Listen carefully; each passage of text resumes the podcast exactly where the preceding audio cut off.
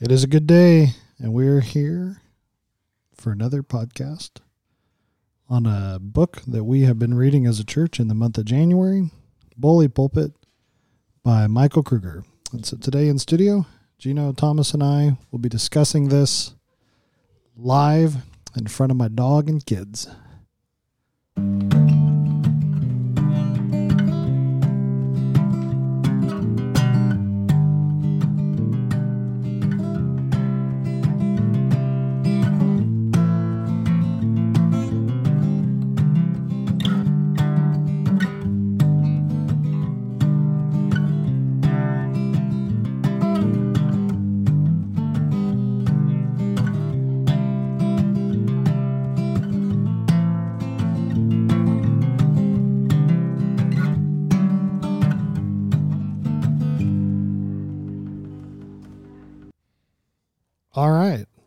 Welcome back. Hello. Hello. It's good to be here. Yep. Yeah. Little book review time. Do you want to hear something interesting? I actually hate book reviews. Really? Yeah, it's hard to like talk about them. Hmm. It's like there's favorite things in here, there's things I like, there's things you want to talk about. But it's hard to like systematically put another person's thoughts into like a formal structured discussion. Ah, okay. Yeah, and that's why I don't like them. Okay. Yeah. I, I thought you didn't like the opinions given in book reviews, which I, I could see that that could be annoying sometimes. Well, yeah, there's there are good book reviews and there are bad book reviews. So, in my opinion, a good book review understands the author and presents what he or she is saying and then interacts with the material. Mm-hmm. A bad book review is I don't like that the author didn't bring up this thing I wanted him to bring up Mm. or I don't like the terminology he used, or like um, this person in this topic should have organized it the way I would have organized it. So, and that like if if you're on Goodreads or Amazon, you see that all the time. Yep. You know, so in fact, there's a one star review on Goodreads about this book. And so the reviewer said doesn't go enough into the victims and it's like, well, yeah, but he's he said up front that that wasn't necessarily like. I think he acknowledged there's more to be said. He just doesn't. He can't do it in this book. Right. Yeah. So that's what I don't like about book reviews. Yeah. So I think so.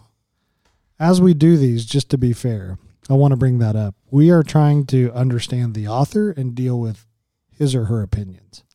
So it's not really a book review. It's uh, looking at the book Yeah. and discussing the. I don't want people to hate our book, our book review. Right, right.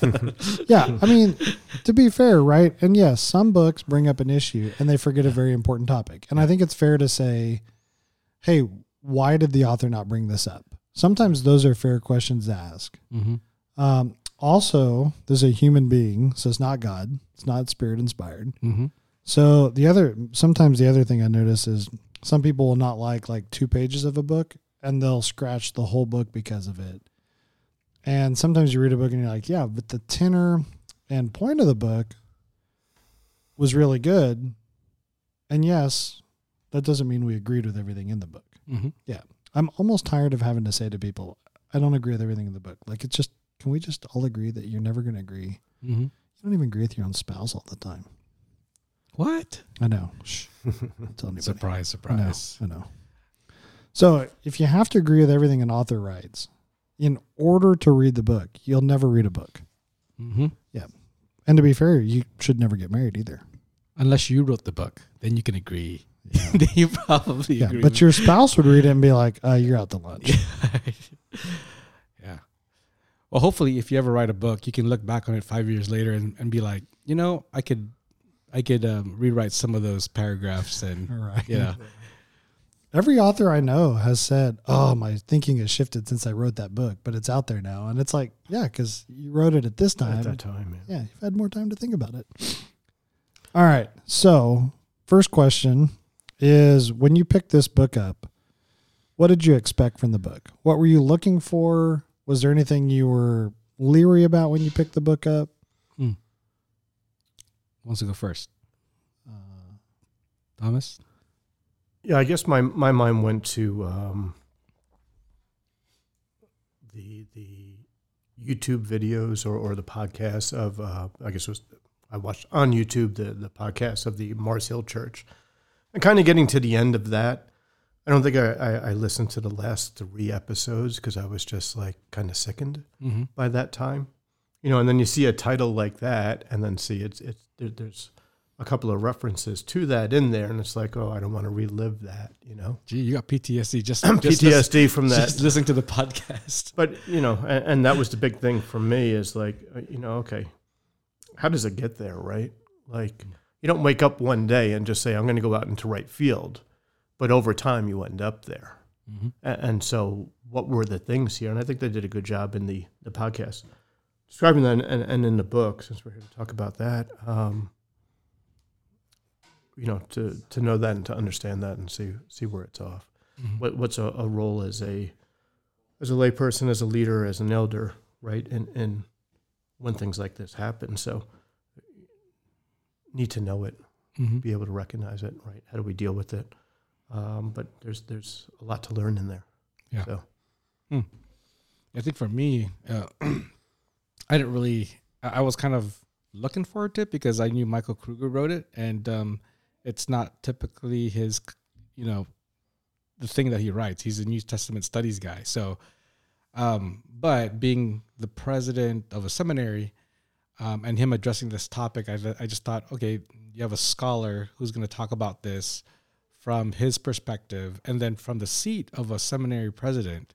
I thought, wow, this can be this could be really helpful. So um, yeah, I, that was my expectation. I because I, reading the stuff that he's written, uh, I kind of follow his blog a little bit, um, which I always have found helpful. And I, I believe we've we've uh, done we've read a book from him, right? Yeah, one of the books that he, he's written. Um, I knew that he'd handle the material in a in a fair and and just you know the, manner that you'd expect from a, a gentleman and a scholar. so Right. Yeah. Um, I'll be fair. I don't think I would have put this on our yearly church list either. mhm. Had it just been like a um, like a tearing down of of the bully pastor. Mm. You know what I mean? Like um, not not that um, you said something earlier. What what helps the, with this what this book is helpful for is it brings clarity to ministry. Mhm. And so that's what I liked about the book was was even though he's defining sinful behavior, it's woven throughout the book also a right view of what ministry is. Mhm. And so the older I get and, and the more experience I have and, and the more study you do, the more you realize it's it's easy to tear down. It's easy to criticize. It, it takes no effort. It takes no knowledge. It's just easy to be like, I don't like that. That that does that doesn't work. So a book like this, it's easy to go into rant mode because you're you know, you're trying to talk about unqualified ministers. And I thought he did a good job of also articulating what it should look like. Mhm. And that that's that's what I think that's why I think at the end I was okay recommending this book and even recommended to other people to read. Yeah, Yeah.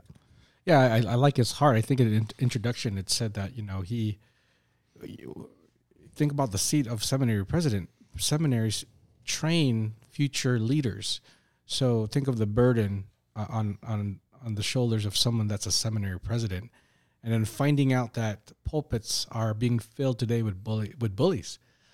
Um, you know, it's almost like okay, what are we if we're preparing people for pastoral ministry in seminaries?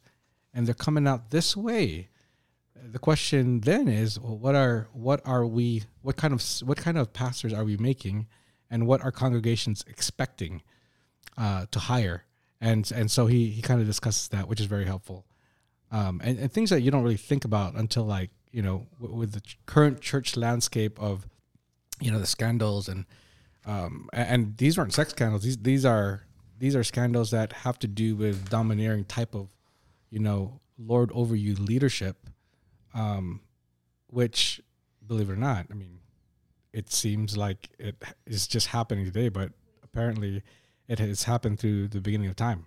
Um, I think Yeah. because we're sinful, we want to domineer. Yeah. Uh, Chrysostom in that book that I just read on the priesthood, and don't don't let that title confuse you because the word priest, what we hear is Catholic Church, modern Catholic Church. Um, but this is well before the Catholic Church went weird in their doctrine. Um, he he brings that up too that you you know he says I'm kind of leery of being a pastor because um, I realize that our, that our leadership is primarily influential, not authoritarian, Mhm. and that's that's kind of my summary. Okay. of- that's my um, contextualizing his words. Yeah. but that's basically what he says. And when when I read it, I was like, man, there were so many times where that guy, you would have thought if I if I didn't tell you he was writing in you know fourth century, you'd have been like, oh, this guy just wrote this book Mm-hmm. because he talks about famous pastors. He talks about how guys can say the right things, but their character can be atrocious. Um, you know, the one thing too about this book um, that I, that I was kind of like uh, maybe a little leery of is not not only I didn't want to like read a book that was just a rant on different people. Um, and that that's where I was pleasantly surprised by the amount of good definition in there. Um, yeah, the other thing that I think is kind of maybe I was worried about, um, and I felt like he did a good job, was there's this propensity in our culture today to think that um,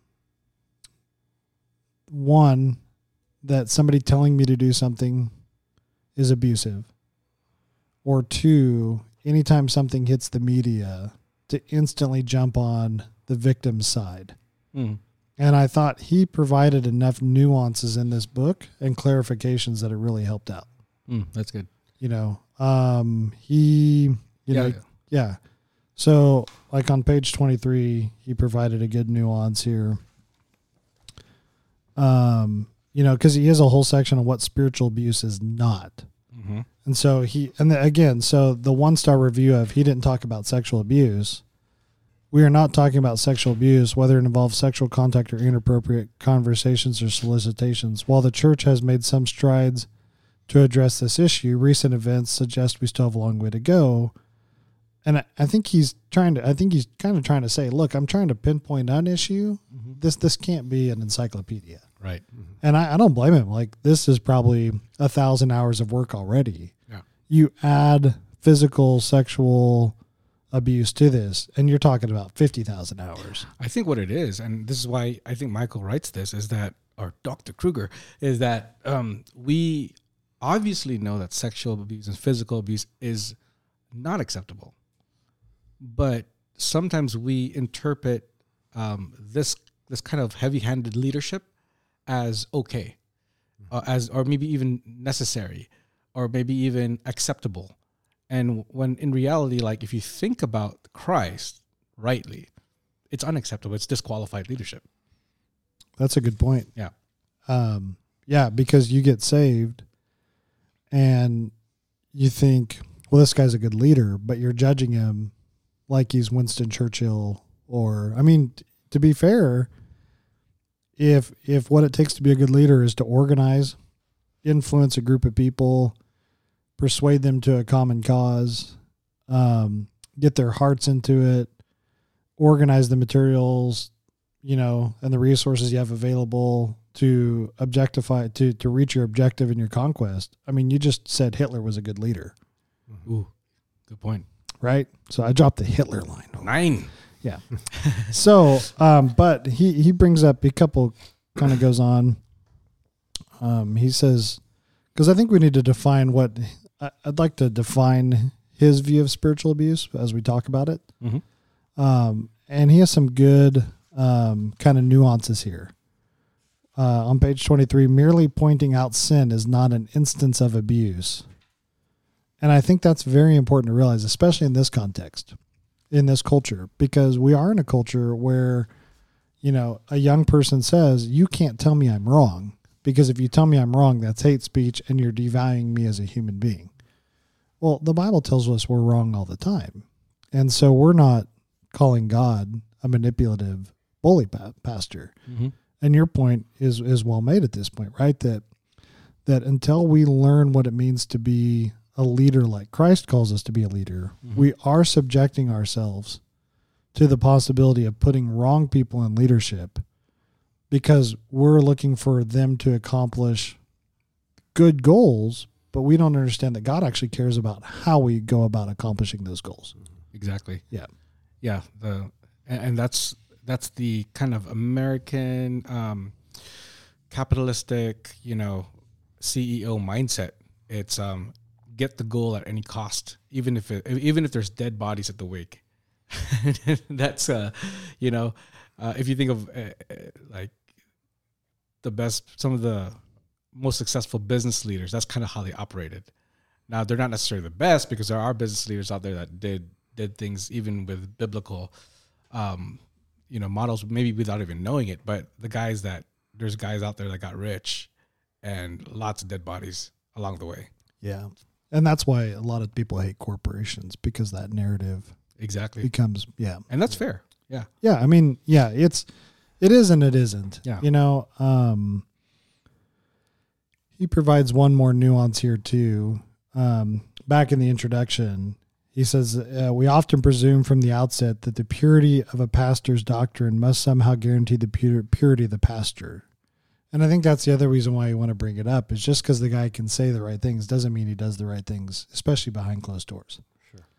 And so the other reason why we bring that up is, you know, a lot of a lot of I think most people in our church say, "Hey, our doctrine's solid." Um, one, we're not trying to bully anybody, but two, there is one of the reasons why we go slow in laying hands on people is manipulative people can only manipulate for so long. And so if you're quick because oh this guy just this guy's the right guy.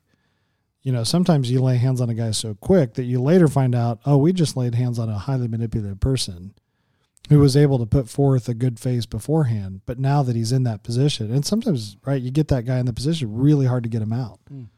And so, yeah, that's that's why this book was was good. He, you know, even kind of brings up this like secondary point um uh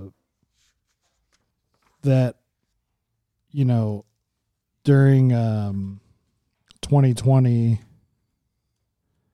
there was some news out there about police officers and um events between different different people right so a police officer kills somebody or something tragic happens and somebody dies and instantly culture right like does what it does where on facebook you have two sides you're either anti-police um, and therefore pro victim mm-hmm. Or you're you're pro vic you know or you're um, pro police anti victim Mm-hmm. and so everybody's thinking like oh if you're pro police then you're anti victim and and he has this really good nuance on police officers that applies also.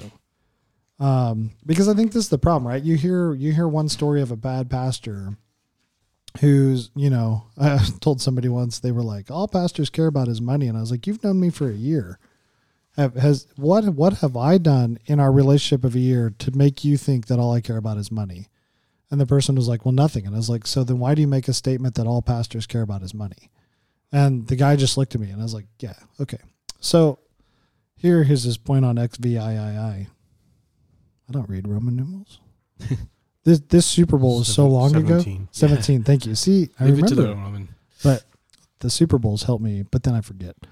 Um, that you know that listen when it comes to police officers, he says this, but he's applying it to pastors too. Acknowledging the reality, right, that some police officers are corrupt, does not make a person a cop hater.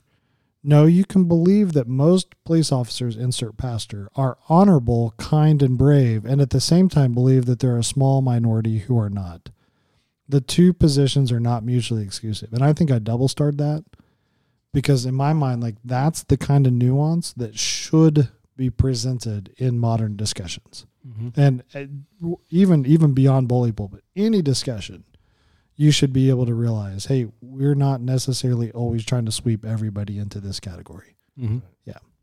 Okay. Yeah.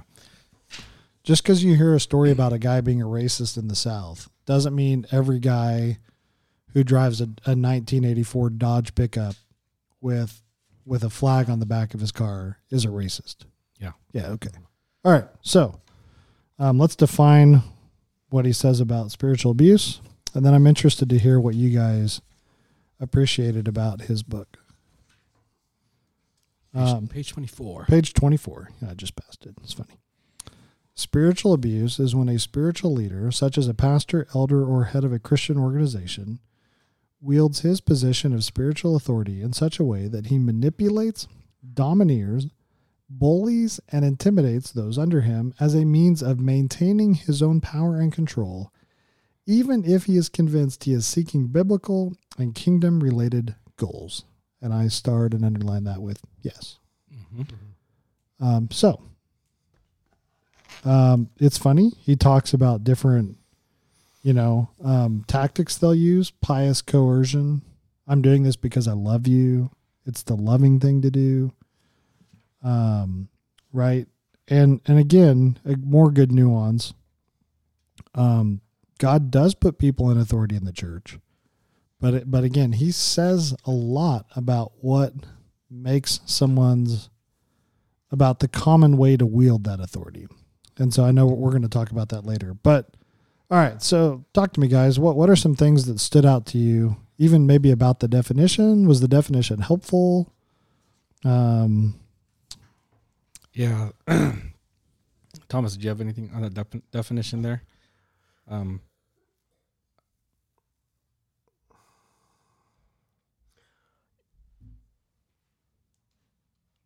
so much in this this book came out to the pride and humility thing, right? It's it's, it's so important, but but you see that there in the second part of that that definition, right? And intimidates those under him as a means of maintaining his own power and control, Hmm. right? And it's like you get to that point, and and of course, pride, humility, opposites from each other, but such such a lack of humility there, but so easy to get at least for me in my heart, so easy to get caught up in that that pride, right? Uh, in, in a lot of things, and, and the way I, I was before I was called myself a Christian. So seeing that there, and and so I think from from there and then then on, there was always this kind of noticing this thing between, and I think we're going to talk about ministry coming up, but pride and humility, right?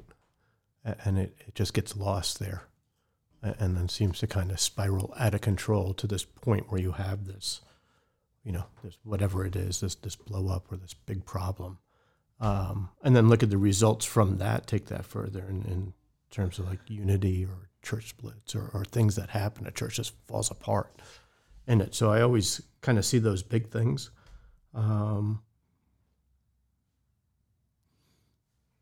so when I read that, yeah, that, that's what I take. I kind of take the the negative part of the, the second part of the, the definition there. Uh, um, that, that there's you know there's that, that power and control, um, and and then you know you think of how even if he is convinced that he's seeking biblical and kingdom related goals, and it's like that, the mind is just so Yeah. confused at that point. yeah, he's. Um, I, I guess the way I'd summarize this is that the goal is good, but the means is evil, right? So the means is power and manipulation, domineering, bullying, intimidation. So it's almost like you're intimidating people, bullying people for the sake of the expansion of God's kingdom. Um, that's like conquer and divide almost. Exactly. It, it's uh, and it's interesting because he does bring up Old Testament a little bit, and he points out that the people wanted Saul, and what did they want? Why did they want Saul? He was bigger, right? Big dude. What they viewed, they viewed that their problem was that they were occupied by another people group, and that was their major problem. In what they really need was a shepherd in David who would actually save, help, help them have no Christ or no no no Christ, no God, right? No Yahweh in such a way that they could have faith in Him and realize that they're the problem. It's not the people that are that are um, uh, causing problems around them, and, and that's very important because even the way we do ministry, and we, I guess we'll talk about this later. Like if you view the problems as, as external, um, we do ministry because look at all the bad out there. That's a completely different framework than how Christ is actually intentionally doing ministry. No, the problem is in your heart, and we're the problem. And let's walk in such a way that you know is worthy of the calling with which we've been called. Right? That's a different framework. We're not trying to fix everybody. We're trying to lead them by influence mm-hmm.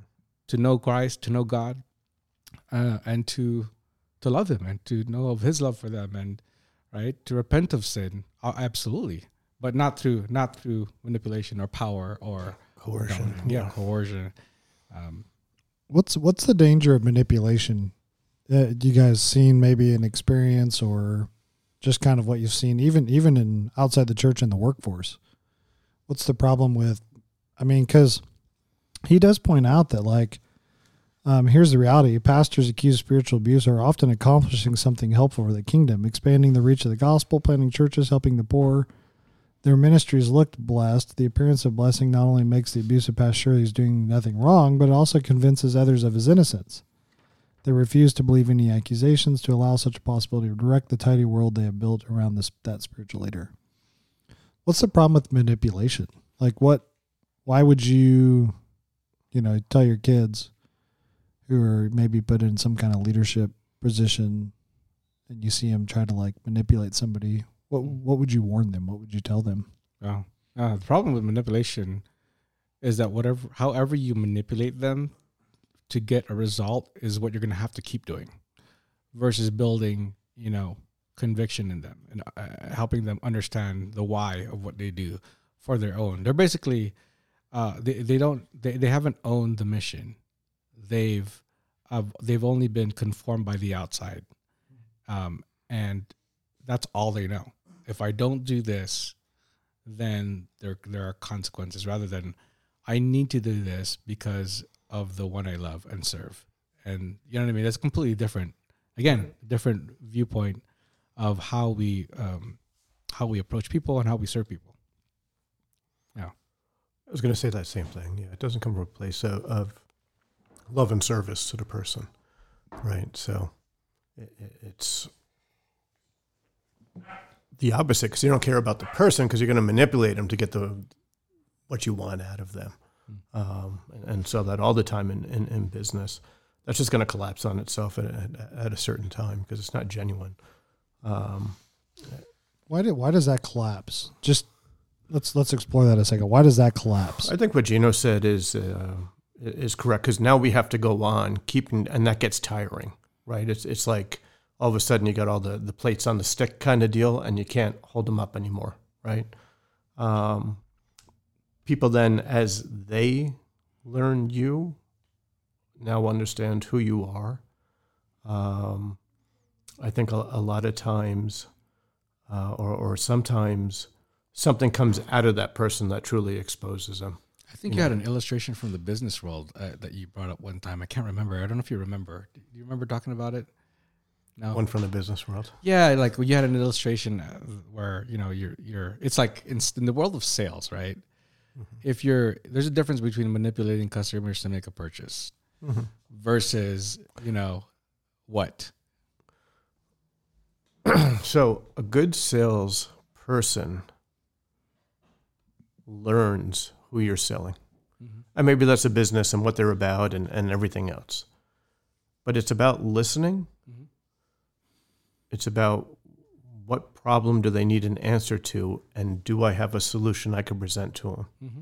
A bad salesperson is manipulating somebody, and that might include lying, stretching the truth, anything to get the sale for you to buy it because I'm just concerned about me making, let's just say, a commission, right? The other way is what a professional does and really cares about relationship and ongoing relationship. The other person, once the person finds out, hey, you charge me $300 more than, than the other guy, you're done. Hmm. Somebody did that on in Hawaii, and the guy told me, "Oh, I just threw it at list price. You know, should have been half cost. He just threw." I'm like, "But bro, you you work on an island like once you're exposed, you don't think that these guys are going to talk and mm-hmm. your reputation It didn't care. He was going after a giant commission while at the expense of his customer, right? So just take that now, and, and, and I mean, it's still people, right? But I'm interested in, in the, the long term and a customer for life, you know, rather than manipulating it so I could have short money. Yeah. You know, what's my motivation there? It's not the person, it's me. That's interesting that you brought up. Um, you're, you're trying to find, you're trying to solve a problem in them. Like from the from the ministry point of view, the problem is right. The problem is that they're not right with the Lord. Like let's say someone's an unbeliever. The problem is sin, their sinfulness, mm-hmm. uh, and that they don't know Christ, mm-hmm. and that's their greatest need is Jesus Christ. Um, and if they don't understand it, if they think their the solution is religiosity, mm-hmm. that's not going to last forever. No. Yeah. Yeah. If they find, but if they find their sufficiency in Jesus Christ, their rest in Christ, um, they're never going to leave Christ. Sure. Yeah. So. Yeah, those are good points. Um, we we were talking about this the other day with all of us elders too, and I think it's important to bring this up. Um, actually, even Horton was talking about this in his book, um, uh, Recovering Our Sanity, on the fear of God. And he was talking about, um, you know, kind of this like super law approach to helping people.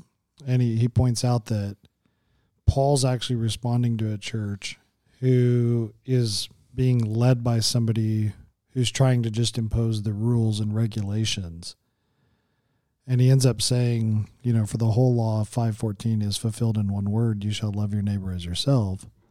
But if you bite and devour one another, watch out that you are not consumed by one another. And and Horton rightfully brings up that that's in the context of this, you know, heavy-handed follow the rules mentality.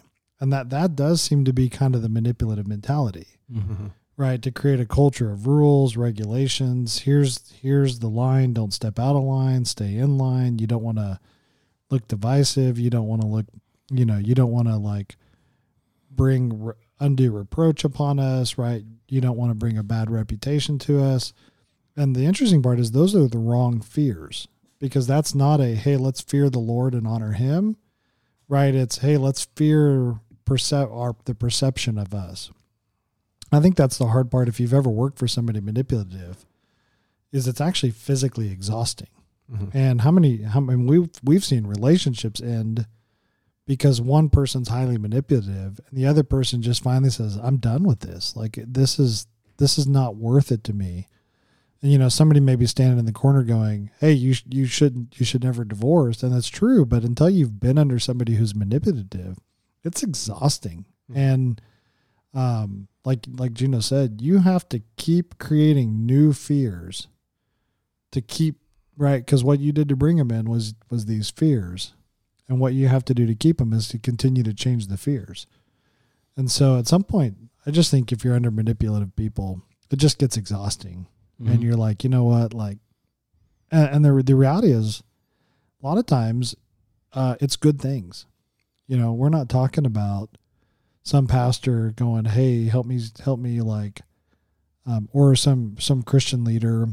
You know, we're not talking about a leader in the church trying to say like, "Hey, help me steal money from the offering behind the closed doors." Right? It's, mm-hmm. hey, we need we need to do this good thing, and then the manipulation and the cruelty comes out. You know, and a fear of, hey, if you don't do it this way, then you're not honoring God you know, or if you make our pastor look bad, then you're not honoring God. If you, you know what I mean? And it's like this, like you're, you're creating a fear of man, which the church can't be about the fear of man. And that, that's a, that's a huge problem in, in any leadership, which is why, um, you know, we, we concluded, um, and in our pre-discussions, Gino, you kept talking about, you know, it's, it's really why you have to understand the definition of ministry. Mm-hmm. Now, um, he does. He does mention a couple caveats, and I think it's helpful to bring that up because we talked about, you know, you guys are talking about people being manipulative, cruel, defensive. Um, oftentimes, this, is, this goes back to your pride. One of the worst things we do as as people, and it, and when we do it, it I think it needs to be the ambulance needs to go off in our head. You know how you're talking and the ambulance goes on the street and everybody stops because the ambulance is passing by and it's like the elephant in your conversation? Well, the second you're defensive over your behavior, it's probably a good like, hey, why am I being so defensive? Like that that's an ambulance saying, whoa, whoa, whoa, pride. Um, be, and so for me, like that was definitely a struggle of myself. Like I was super defensive as a as a younger guy, probably even sometimes still defensive, wrongfully so. And Kyla could probably tell you stories. Um, and every time I realize I'm being defensive, I realize what I'm not doing is being open to the fact that I could be wrong. And statistically speaking, if I do the math and look at sin plus my heart plus deceitfulness equals blind spots and me making mistakes. Mm-hmm. So now to not accept rebuke is, or to not accept the fact that I might be wrong is my pride. Because there's two things. Sometimes in this chair, you're right and the person coming to you is wrong. And if you're defensive, it's about you rather than helping that person understand, hey, you've you've got though you've got some right motives and some right thinking here, we we need to help you think better about ministry in Jesus Christ. Um, but but again, the danger is sometimes, you know, even with experience and even, you know, going through the Gospels and sometimes kind of feeling like an expert in Hebrews because the amount of times you teach it, you still need to be open to like, hey, you may be wrong, mm-hmm. you may have missed something.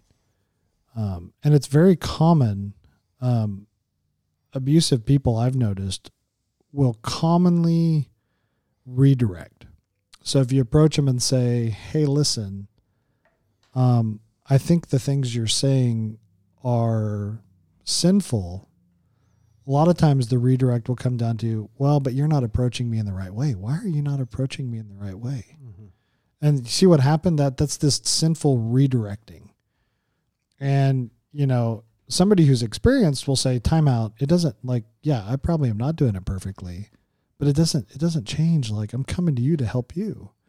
And that, that's what I've noticed. Like abusive, manipulative people tend to, tend to kind of do that. So, um, now real, real quick though, he does bring up some caveats about not everything is abuse. And I think it's important. Yes. Um, why sometimes pastor being unfriendly, does that mean they're abusive? And and I'll be fair, like um, my boys work for another person in the church, and the day that Sabine passed away, I went to pick the boys up, and I wasn't very friendly. And I later texted the guy and said, "Hey, please forgive me. I just didn't feel like I could be as open as I wanted to be." Um, and tell you the situation. I felt like I needed to tell Isaac privately before I told you publicly. And I was like, so I wasn't very friendly. And he was like, "Oh yeah, no." once he knows the situation, like, of course. Um, an intimidating personality cause sometimes will tell me like, um, "You can be intimidating because of your convictions." Um, so you know, these are things we try to work hard at. At like, hey, I'm going to say something very direct. So I've learned to like caveat that with, "Hey, can I say something very direct just so we don't mince words?" Hmm. Uh, not getting along. Uh, unfortunately, sometimes people disagree with you, and you're not going to get along. It happens, even in your marriage. You don't always get along. Mm. Shh, don't tell anybody. Mm-hmm. By the way, that's normal. You know that's normal. What? Yeah, I know. It's normal that you and your spouse don't always get along. The mm. crazy thing to me is how how couples try to hide it. Like like it's a sign of unrighteousness that you don't always get along with your spouse. You're two sinful people growing to be in the image of Jesus Christ. You're not always going to agree. Accidentally hurting somebody. Again, this sometimes happens. Um, Guilty. Yeah. And, right, sometimes you say something to somebody that you think is innocuous, not realizing that they're hypersensitive to it. And you find out later you really hurt their feelings. And you have to come back. Oh, you know what? I had no idea that in your past, a banana like got lodged in your ear. And had I known that, I would have not ever made the banana in your ear joke. You know what I mean? Like sometimes these things happen. So, very vivid picture there. Yeah, that's, well, that was. A, I know. I know. That's my impromptu banana uh, in the uh, tailpipe. Yeah, exactly. Now you got it. Yeah, that's the one movie you saw. Yeah, um, that was like yeah, in the eighties. Yeah, great eighties movie. If you just got that reference and you're listening to this, sixty thousand points. That's that's when movies were watchable. Yes, I'm not, not going to fall for that banana in the tailpipe. The second one was good too. I know. oh, I love this. The second one is really good. I never saw the third one. Anyway, uh, confronting people's sin, also not abusive. Um, th- this is unfortunately sometimes this is something we have to do. Um, you know, sending somebody a letter. Hey, let's reconcile, not abusive. Um, yeah, and and Kruger brings that up, and I think that's what I like about this book is he, right? Because the danger of a book like this is you start to see ghosts and boogeymen, and and if you don't read it carefully, right? Oh, the pastor just told that person he's wrong. That's very abusive of the pastor. Well, that maybe, like, I, and I think that's what he's trying to get at. You got to go a little deeper than that. All right, so, um, all right, now let's kind of move on um, from definition and approaches that we see. Uh, what what else was helpful to you in this book? yeah, I think that um,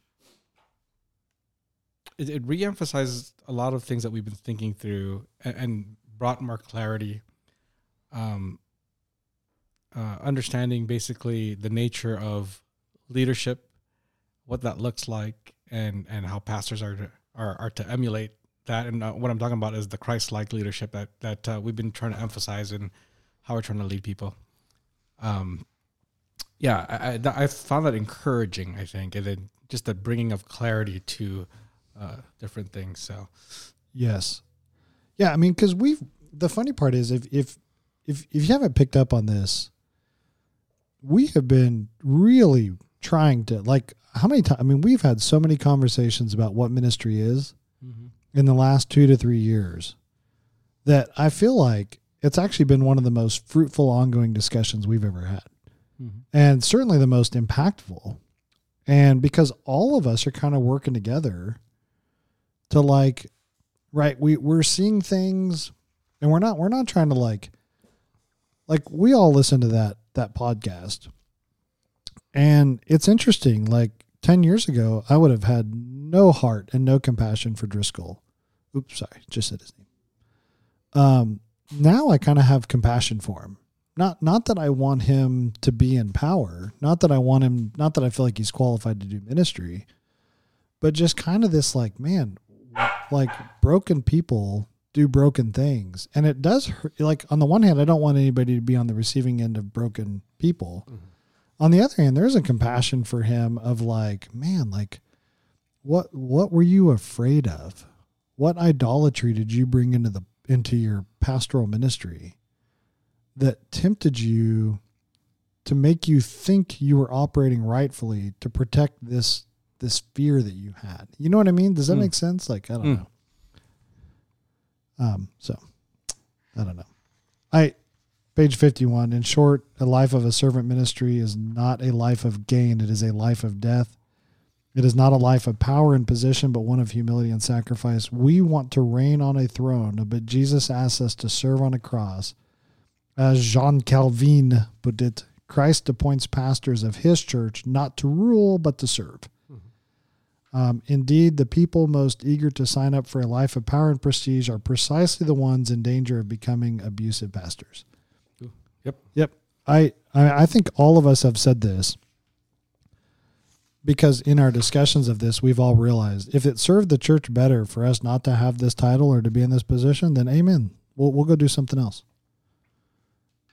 Yeah. Because we don't that that's that's just it. None of us feel like we need this position. So anyway. Yeah. I, I, for me, like my my my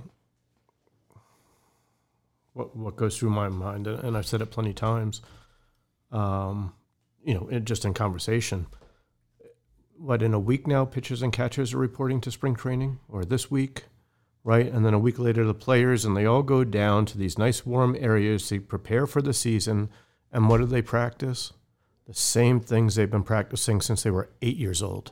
And, they've been playing baseball for 30 years, and they're still going to practice bunting and the pitcher's going to practice when the first baseman has to field the ball running to the bag and the first baseman is going to practice throwing it underhand to the pitcher and they're going to do basics basics basics basics so yeah i think like like you said like we've talked about ministry so much over these years and it's so important.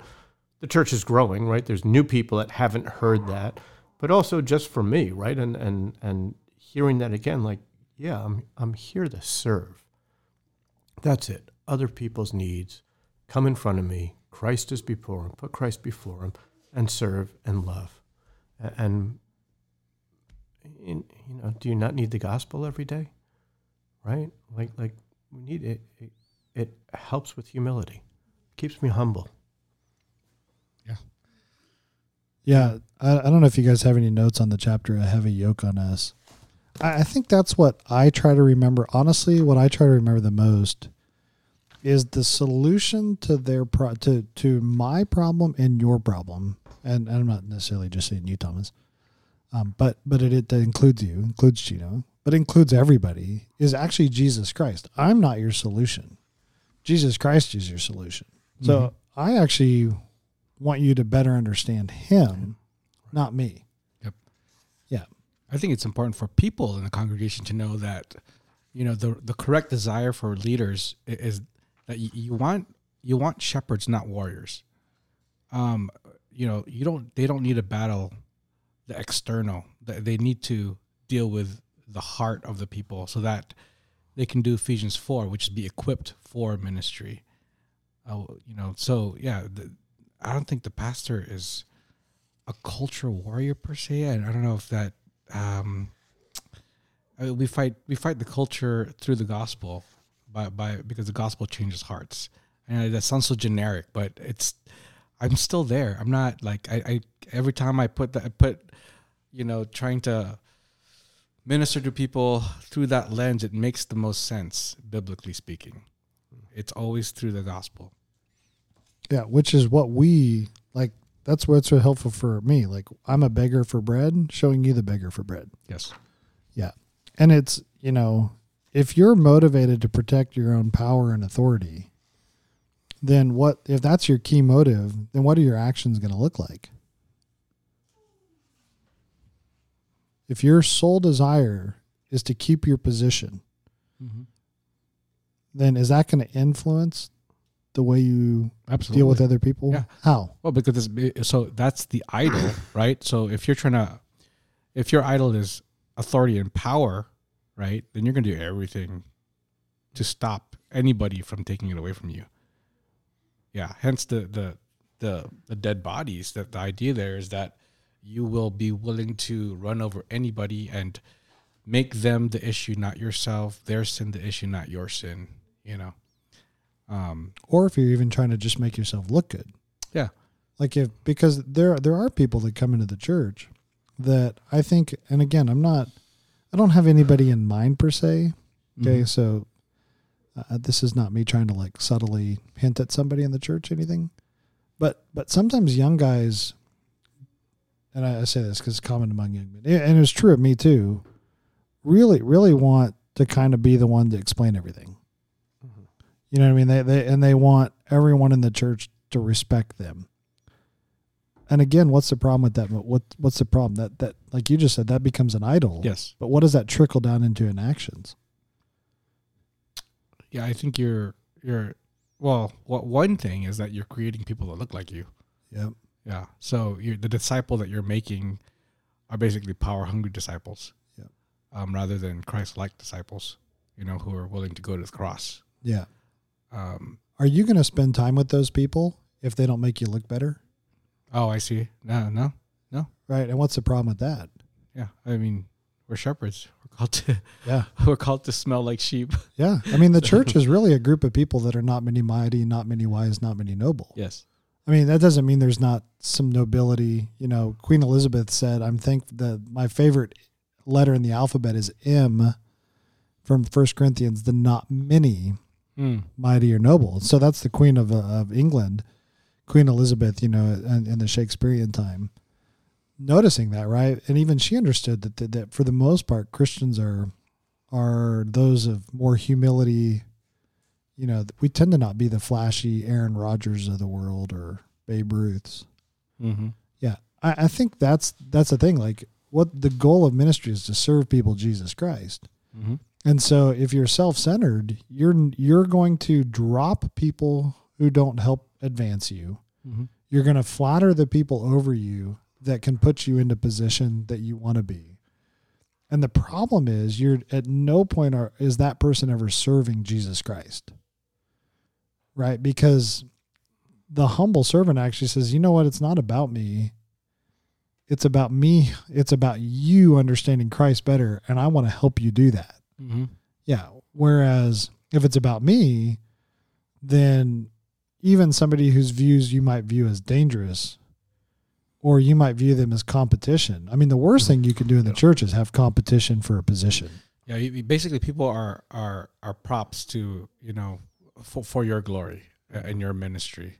It, it's really about you, and I think that's the big point in this that that chapter of Yochanan that you know the the goal is that there you know, everyone is exists to prop up them, um, their name, and, and that's a scary place to be because you view yourself as God's chosen chosen instru- instrument to bring the gospel to the world. When it's not a one man show, it's a everybody. It's a everybody has a job show. Yeah, First Corinthians twelve, right? Yeah. I mean, the hand, the foot, the eye, the ear. How do you say? That's my biggest pet peeve when somebody comes up to me is like, "Your church." I'm like, "I'm sorry, you're a member here. It's our church." Mm-hmm. Like, and I always say to them, like, I'm not trying to be nitpicky here, but this is a big deal. Like, I'm correcting you for a big deal reason, you know, like, yeah. It's, it's also interesting to me. Um, you know, I think that this heavy yoke on his chapter is really good for thinking about what a leader must be. Because when you think of First Timothy 3 and Titus 1 and those characteristics, what what is the emphasis of those two passages? like gentleness and kindness is a so like so soberness and sensibility um yeah is it speaking abilities the ability to organize the church. It's character. It's character. And why, why is character so important in leadership?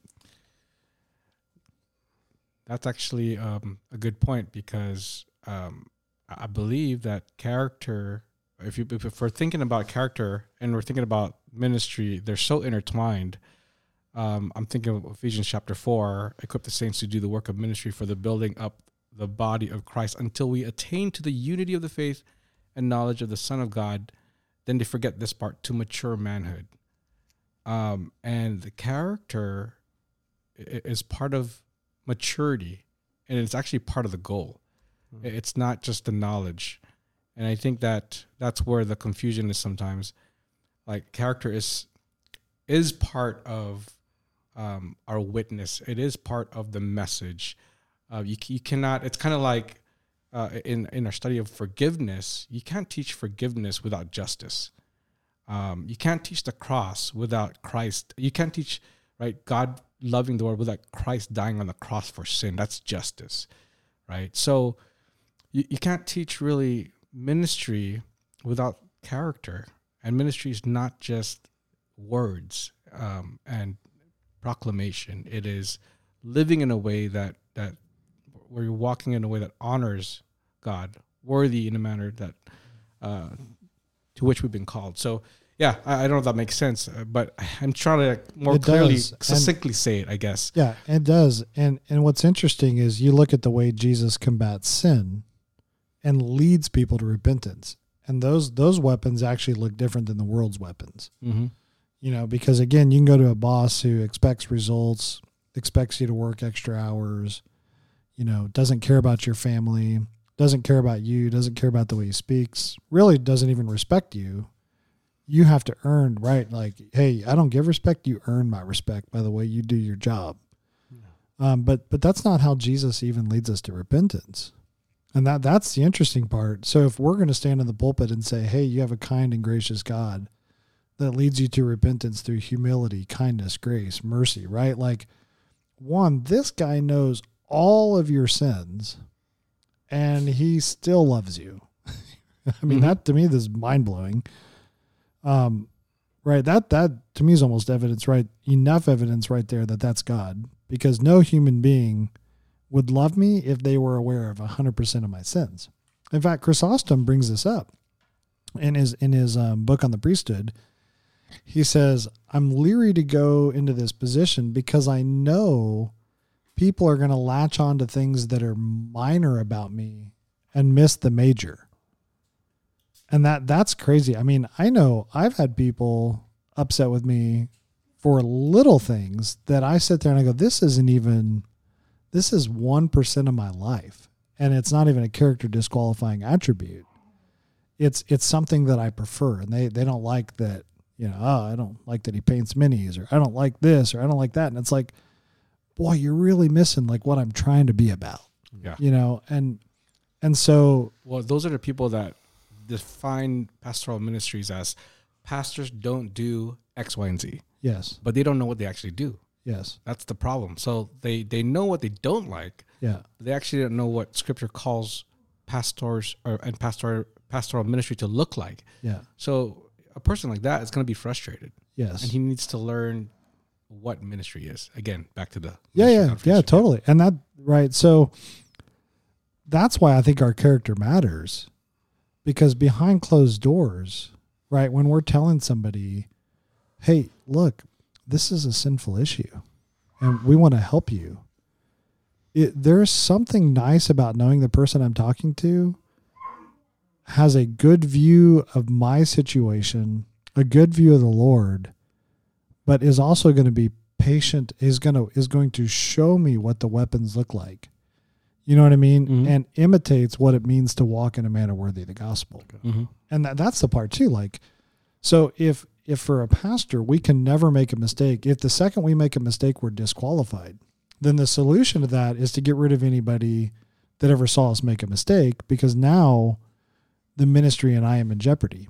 But if i'm the kind of guy that like again is above reproach but can lead by oh yeah I, you know my wife and family and i can tell you like yeah i confess sin. I sin all the time. And and here's how here's what reconciliation looks like. Now i mean you think about right because so much of our ministry and so much of our life it, a big part of it is is learning how to walk in a reconciled way with other people. And that's what that's what pastors that's what spiritual leaders should have. They should have the maturity of what it means to live reconciled with other people. Because and here's the other thing. When i disagree with somebody i am prone to let the disagreement be the defining characteristic of the other person. When i don't disagree but when i think about people biblically then their identity in christ becomes the defining characteristic and that takes maturity it takes maturity to look at somebody and say hey you got a really weird view on this doctrine but i'm actually not going to let that be the defining moment between us Mm-hmm. I'm going to let Christ be the defining moment and know that we all, right, we're all trying to, to do our best to worship Jesus Christ and walk together. I still want to help you have a better biblical view, but I, but I understand it may take time and I'm not in a hurry. Let's walk. That's good. Like that's that's helpful. You you view someone, at least a brother in the church. Hey, do you love Christ? Do you believe faith in Him alone saves? Then we're brothers. Let's learn to walk together. Yeah. And and everything else is secondary. You know, um, and that's difficult, and that's what we're called to do, and that's why um, humility is super important. Um, and, and this is where um, where again I think the reason why Kruger brings this topic up is because um, the presupposition is, oh, if I'm in a if I'm in a conservative reform circle, I'm good. That's not true. Um, no, you you still no matter what doctrine, no matter how pure your doctrine is, and no matter what structure of leadership you have, it never negates the necessity of humility. Humility is the key. No, so if you, no matter what structure you have, if every leader or a leader is humble, they're going to be okay because they're going to make humble disciples.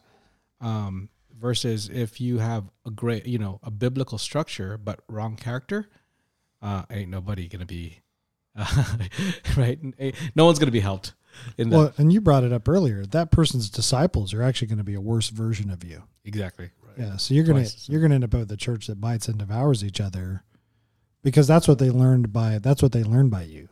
Exactly. Yeah, they learn how to be harsh, unloving, um, with the wrong goals, and then what you have is power structures within your church, because now you're trying to like, well, I'm of Paul, I'm of Ramil, I am of Chris, and I am of you know Chris's goals, are, and that's what I'm of, and it's like, then you have the super spiritual over there, like, I'm of Jesus Christ, you know, and and Paul's going, man, all you guys are out to lunch, like you're not unified around the gospel, and yeah. So, um, all right, what else did I'm sorry, uh, that was really loud. Um, I, I think maybe that's one other thing. Change. We we are in the business of wanting people to change, Mm. right? Like, if I understand sanctification, you are being transformed into the image of Jesus Christ.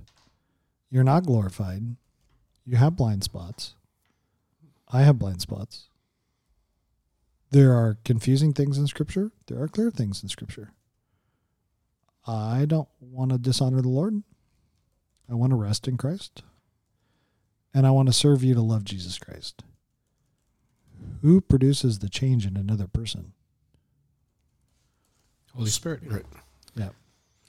And I think why is that? It, to me, that's important to discussion. But why? Mm-hmm. In the context of what we're talking about, we want to say, Holy Spirit, move aside. I'm the Holy Spirit. And here's how I'm going to influence this people. We talked about the heavy yoke part on 53, right? But a lack of gentleness, compassion, understanding. And then just what you talked about, then that comes out in those people.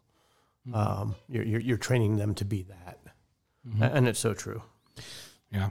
If if for me it's um um if the spirit is who opened our eyes and gave us a new heart, right?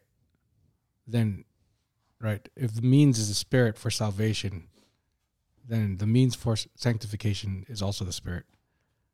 Um, that doesn't negate his word, obviously, but the spirit is who changes people. Yeah. Yeah. And what are what are how do I serve you? What's the best thing for me to do if your thinking is wrong? What what's the what is my role now as a leader in the church? You who are spiritual seek to store, restore such a one in a spirit of gentleness. What's that restoration process look like? yeah when if i want if i if my goal right as as a leader um as a shepherd is um obviously to teach right um and that looks like influence that looks like helping uh, walking with someone patiently right so um this is where the temptation for authoritarianism can can come in because uh, well, why don't they see this right away? They need to they they need to learn this yesterday. Therefore, I'm going to manipulate so that he does what I want. No, it's uh, are we patient enough and humble enough to walk with somebody and help them see themselves uh, in the mirror of Scripture so that they can rightly uh, rightly view themselves biblically and then rightly understand how they need to look like Christ. So that's very important. I think the ability to see oneself clearly in the lens of scripture through the lens of scripture is is part of how the spirit changes us and that's why this the scripture is so necessary it's the mirror of god right um and and it's the whole scripture right I would say so. Yeah. I mean, that to me, that's where like, let me help you understand what Christ has done for you.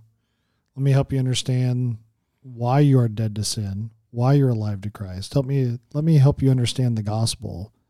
That that's what I felt like. Actually, the um, recovering our sanity, and I, I don't know that that's going to be a book for us this year, but that was the one.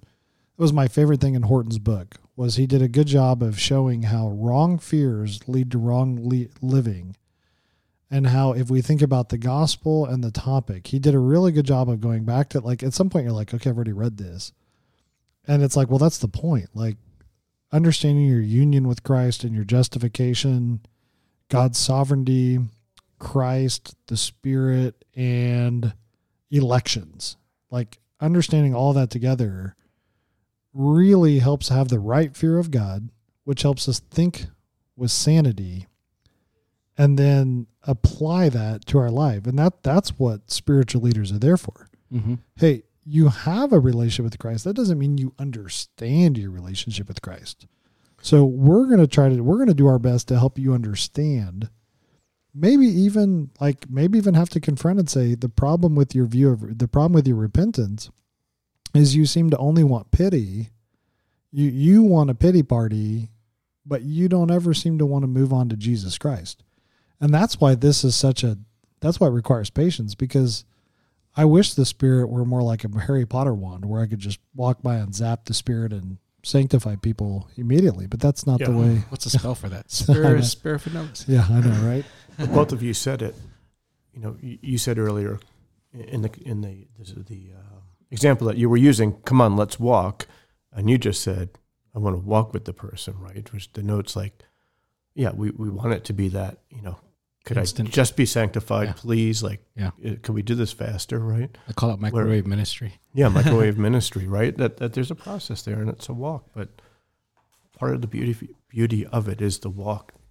You know, Mm-hmm. there, there is the destination, but part of the beauty of that is the walk. Yep. All right. So, um, what else did you? Anything else in this book? By the way, I felt like every chapter was helpful. Uh, my least favorite chapter was um, "They shall not hurt or destroy." And and um, the funny part is, I agreed with everything you wrote. Um, and and really appreciated it. I just there was a part of me that thought this is the one this was the one thing that uh, that a book like this makes me kind of worry about. Um, and maybe maybe I misunderstood it, and I'm happy to reread it and go back and change it. Uh, prevention, keeping abusive leaders from gaining a position of power. I don't think the first goal is to prevent abusive leaders. The first goal is to see who God has raised up to be good leaders. Mm. So, um, looking for, and that, that again, that's where I agreed with everything he said. I just thought I would have. This is where I'm being nitpicky. I'm breaking my own rule of a bad. In my mind, it is better to say, "Here's what we are looking for," than "Here's what we are not looking for."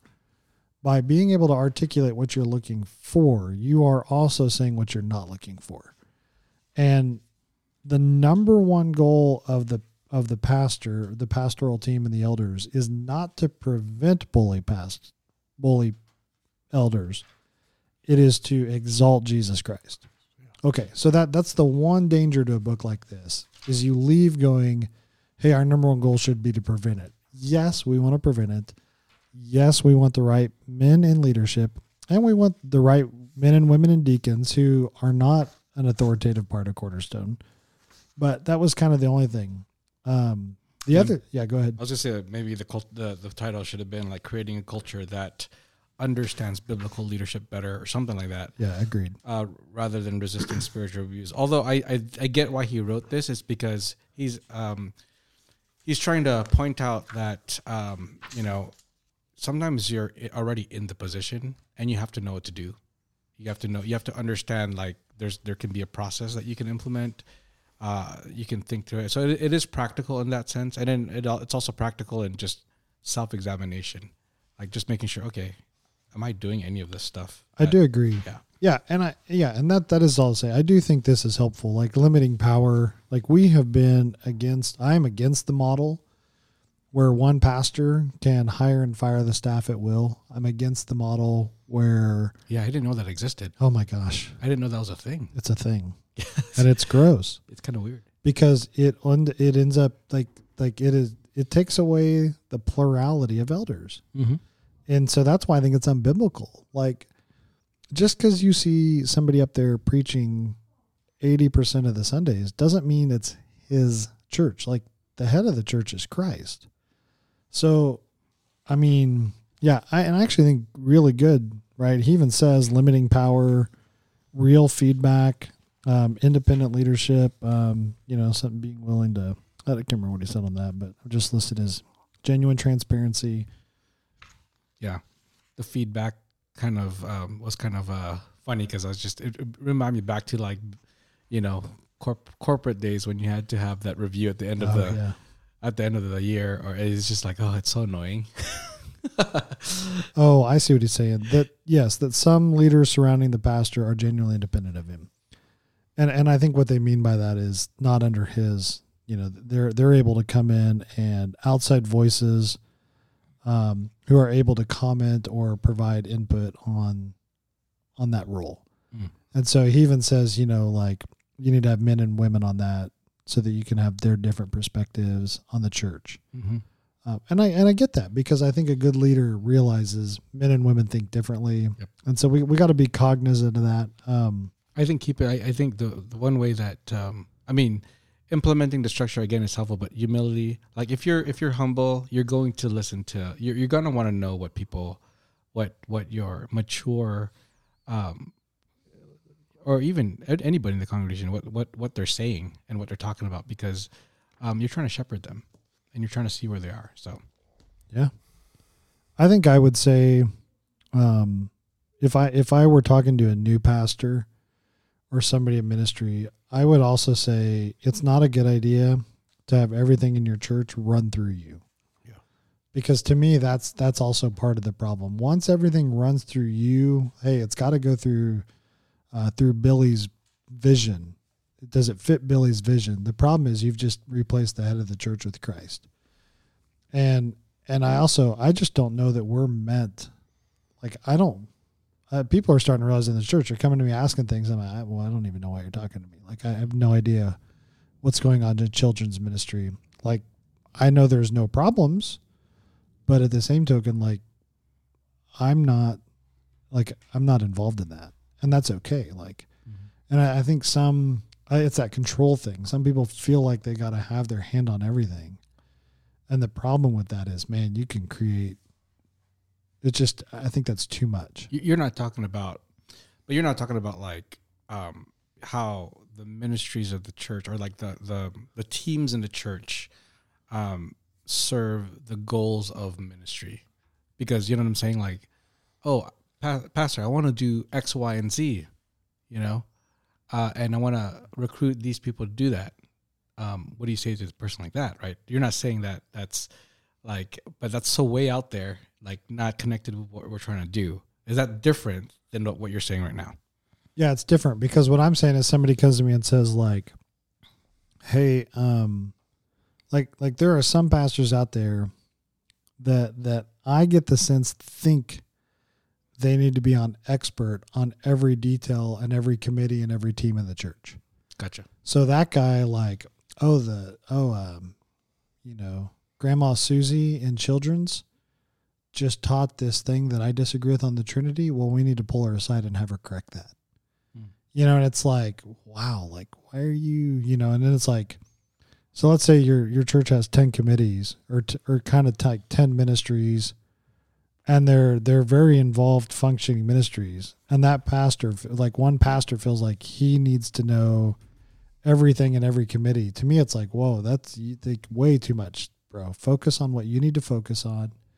Trust the Lord to build the right people. Like if you're if you're if you're recognizing and your your church has a process of recognizing the giftedness of people and involving them and empower them to serve, that's going to actually help prevent the bully pastor. And then for for pastors and elders, you need to realize your people are going to fail just like you did. It's okay. Yeah. No, nothing nothing That's- shattered. That's a pastor who views people as their pup, as his puppets, Yes. really. So he's just he's really he's really running the whole church with puppets, and he's he's he's the puppet master. Yeah. Versus like he's identified the giftedness and character of this person, and therefore he can trust that person to do that ministry, and we can work together as as a as a big as a big leadership team, Yeah. doing ministry together. Yet we all can be responsible for our areas. Yeah. And the door's open because if you need my help, I'm here to help you. Yep. Yeah. But I'm not here to micromanage. Exactly. Yeah. I think micromanage is a form of abuse. Now I get it. Sometimes you have to micromanage. Like I, I told one of my kids the other day, like, I hate micromanaging you, but if you're not going to do this, I'm going to micromanage you.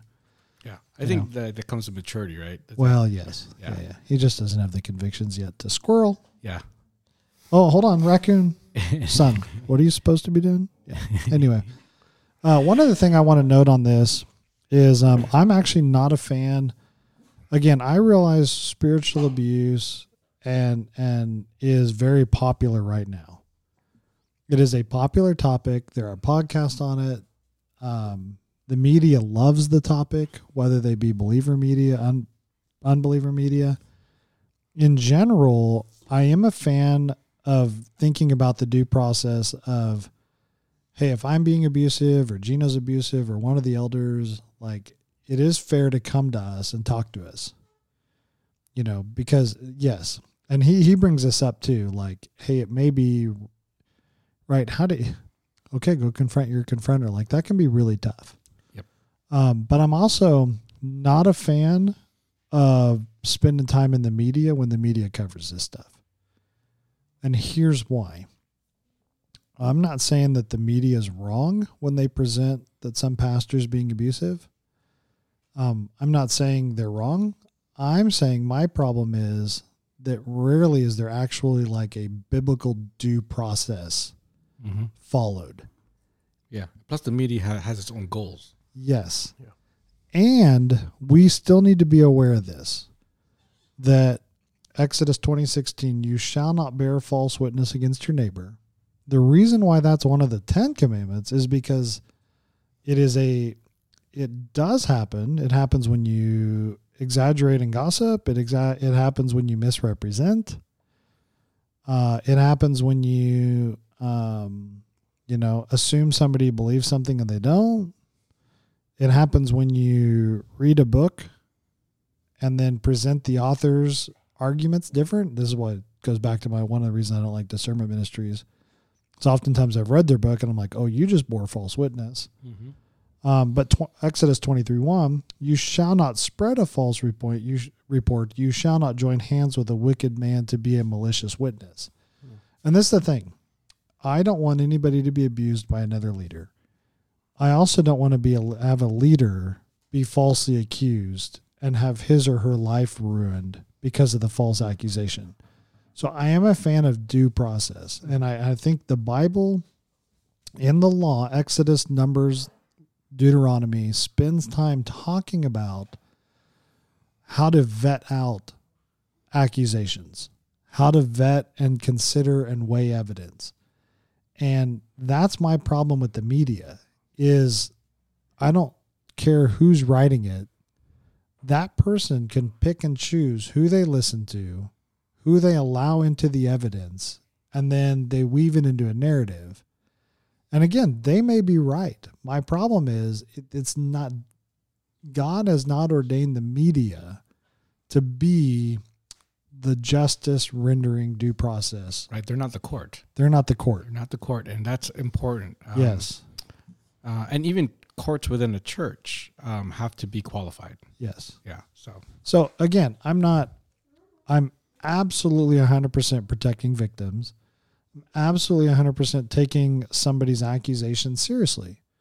Um, but I think we have to realize that the reason why God puts this in the Bible is because there are people who are willing to bring up a false witness and accuse their brother falsely. Deuteronomy 19, 18, and 19. The judges shall inquire diligently. And if the witness is a false witness and has accused his brother falsely, then you shall do to him as he had meant to do to his brother. So you shall purge the evil from your midst.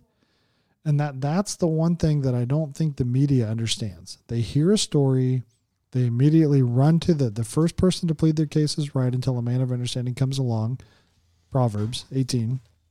And the problem with that is that now Pastor Billy is indicted for no evidence or, or for one sided evidence. So the narrative comes out, and as Thaddeus Williams points out in his book on justice, it's easy for the evidence to become a narrative, to become propaganda, to become, if you don't, one, accept our claim, and two, accept our demanded response to this, then you are acting unjustly.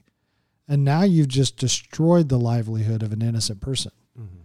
And there's a, there's actually a movie on that the the Atlanta bombing. Remember the Yeah. the security in guard? the Olympics. Yeah, and then later he's vindicated, uh, but by this point he's lost everything because the media, and he actually sues the media and wins. But of course the media doesn't cover that.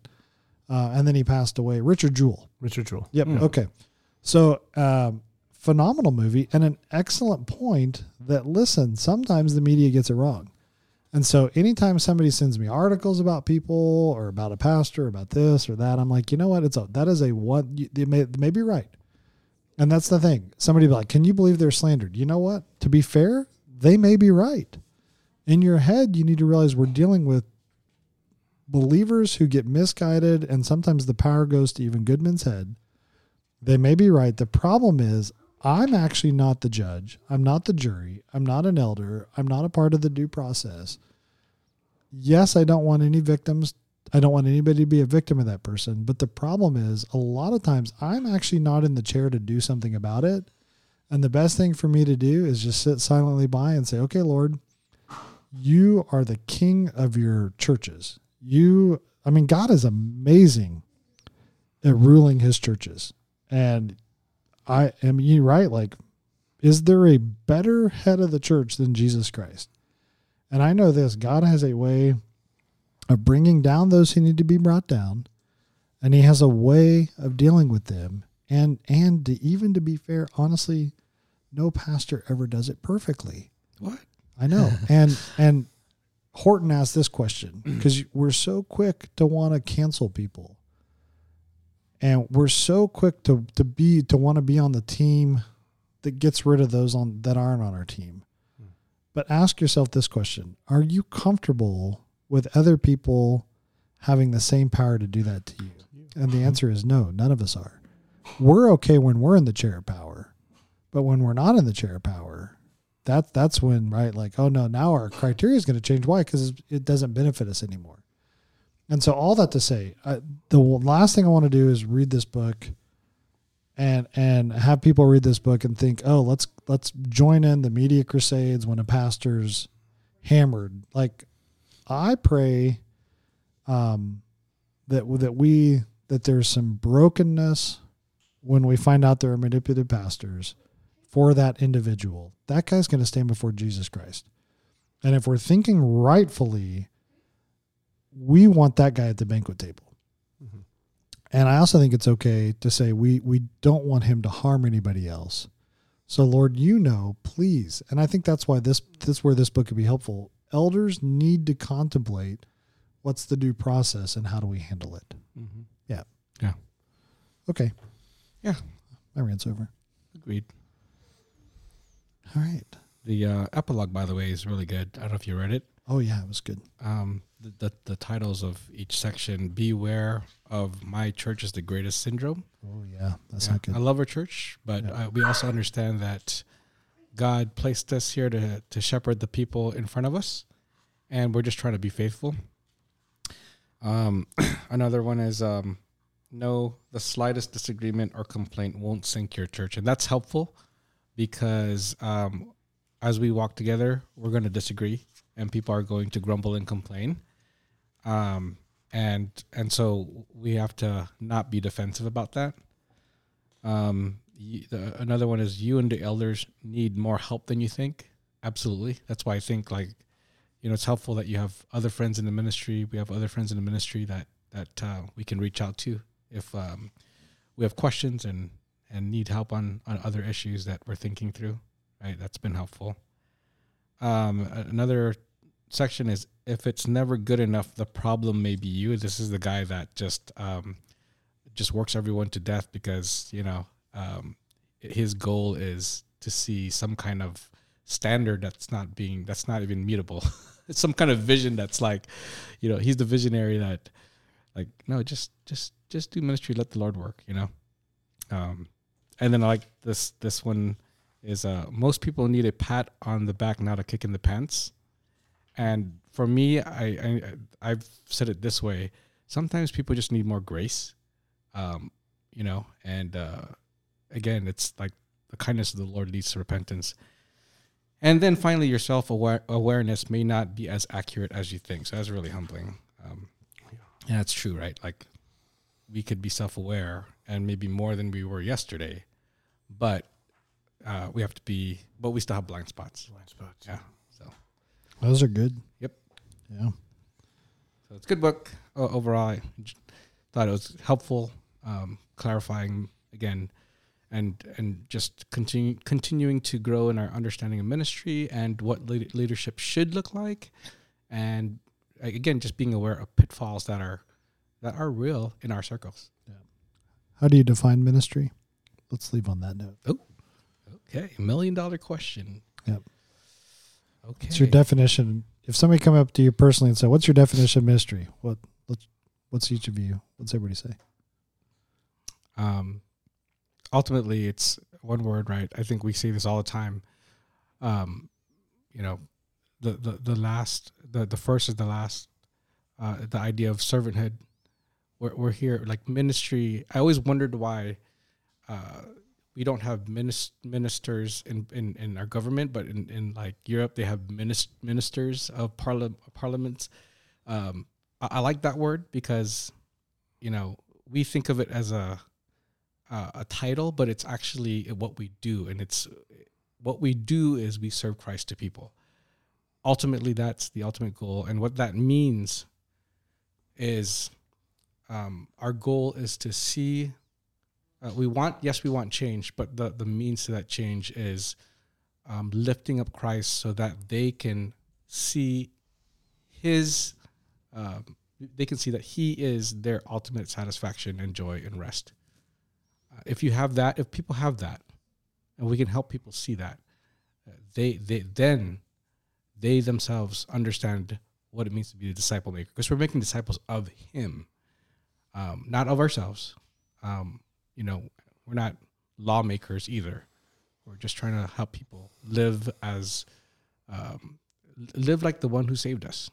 So such a sorry that Serving word. people, Jesus Christ. Yep. Yeah, that was the longest God. one word. yeah I started. That yeah. It was good. So, Uh, see, my dog even's The like that was liked it. yeah. Hold on. a I'm not, I'm not sure if uh, she liked it or not. Well, I don't know what she's doing. Cries of outrage or joy. Yeah, that's something. That's that's. I'm not in the room. How can I Uh. shepherd you if I'm not in the room? So you should, that's a shepherd dog. Knowing we're talking about shepherds. Right. Thomas, how do you define Yeah, leadership? service to God and other people in His name. Yep, that's good. Really, really does make a difference. I think I've said if I ever wrote a book on church planning, chapter number one, know what ministry is. Hmm. Because if you have a deficient view of ministry, you will it will fail you, right? And and that I think we did we ever talk about that on? We did, right? Like if you just think of ministry as solely as preaching the word, then you did ministry if you listened to the word. The problem with that is that ministry is so much more. Yep. And so preaching is a part of ministry, but it's not the ministry. And yet there may be a person in your church that that's primarily his ministry. And mm-hmm. that's you know, but it doesn't negate the one another's from his life. And so that that's to me like it's interesting when you even go back to the reformers Calvin, Luther, uh, and you even go back a little further, a lot of them viewed, hey, the reason why you love and serve other people is because you have been loved and served by God, and now you want, you, right? You really want to bring God to them in the way you love and serve them, and in your, the way you speak to them, and that's Mhm. you know, Maybe that's why it's so hard to to like have one word because if you think about who Christ is, he did a few things. He taught, he served, he washed feet, he shepherded, he you know what I'm saying? Like he did so many things. Um and, and so like uh sometimes ministry like you know he equipped, he I mean he rebuked, he I mean um so, so many different aspects of it that you can't I guess one if you just if you say ser- servant, right? Be a servant or servant leadership. Sometimes what people hear is something else. So, but Agreed. yeah, I, I think there's a bigger, broader idea of ministry. It's encapsulated in Christ and who He is, what He, His character and deeds, um, His goals. uh, It's it's the Yeah. ministry goals. Yeah, I mean, he. To be fair, I I think you could take your earlier definition and say that that Christ is is right. If anybody could have been overbearing and manipulative, it was Christ Mm-hmm. because he had every right to be like, "Hey, why don't you go do that? Why? Because I said so." Mm-hmm. And and not that sometimes you got to look at your kids and be like, "I said so." Like I like there's a place for that. I'm not saying there's not a place, but but in general, especially as people get older and you're working with spirit empowered people, it's not the best approach because I said so. Like even even with one of my kids, he I think he's struggling to understand why I want one of the chores done when it's done. So I explained to him today, like, look, if somebody steals our trash cans, that's an expensive repair. They charge us for that, and it's like now that you better understand now, and he's like, oh yeah, now that I understand, I better. And it's like right because, you know, for for a ten year old, go do what I say. I'm trying to teach them to kind of respect that authority, but there's also a part of me as they get older that realizes you got to lead them by by by explaining why it's important and helping them understand the situation and the scenario. And that was Jesus Christ, right? Like he could have said because it said so, but he doesn't. Instead, it's hey, I want you to know what it means to worship your Lord. And then depending on the circumstance, kind of the wisdom that Christ had then to say you need to be rebuked, you don't need to be rebuked, right? Like cuz cuz the woman that comes up to him crying in tears that just touches his robe, he doesn't turn around and look at her and say, "Well, you're a sinner." Hmm. Right? He he already knows that she's aware of this. And so instead he replies with, "Listen, your sins are forgiven." Yeah. You know, and he restores her. And that's you know, that's the beauty of Christ, right? Is that he has that wisdom to know. Because sometimes you do have to go to somebody and say, "Look, you are you are deceiving yourself." and look at look at the ripples that it is like the destruction that you're creating in your family and with other people. And other times you don't need to do that. Okay, you're coming to us crying because you've destroyed your family. Now let's help you understand how Christ puts you back together. Mm-hmm. Yep. Okay. Good. All right. So much more to. I know. yeah. Anytime we talk about leadership. Yeah. Leadership ministry. It's like, yeah. It's only on every page of the Bible. Yeah. All right. Well, bully pulpit. Hopefully, people reading it was good. Um, nobody messaged us and said they had questions. So the next month is uh, putting Jesus in his place. If you have questions or comments or cries of outreach, um, let us know. All right, let's do some uh, closing music and we'll move on.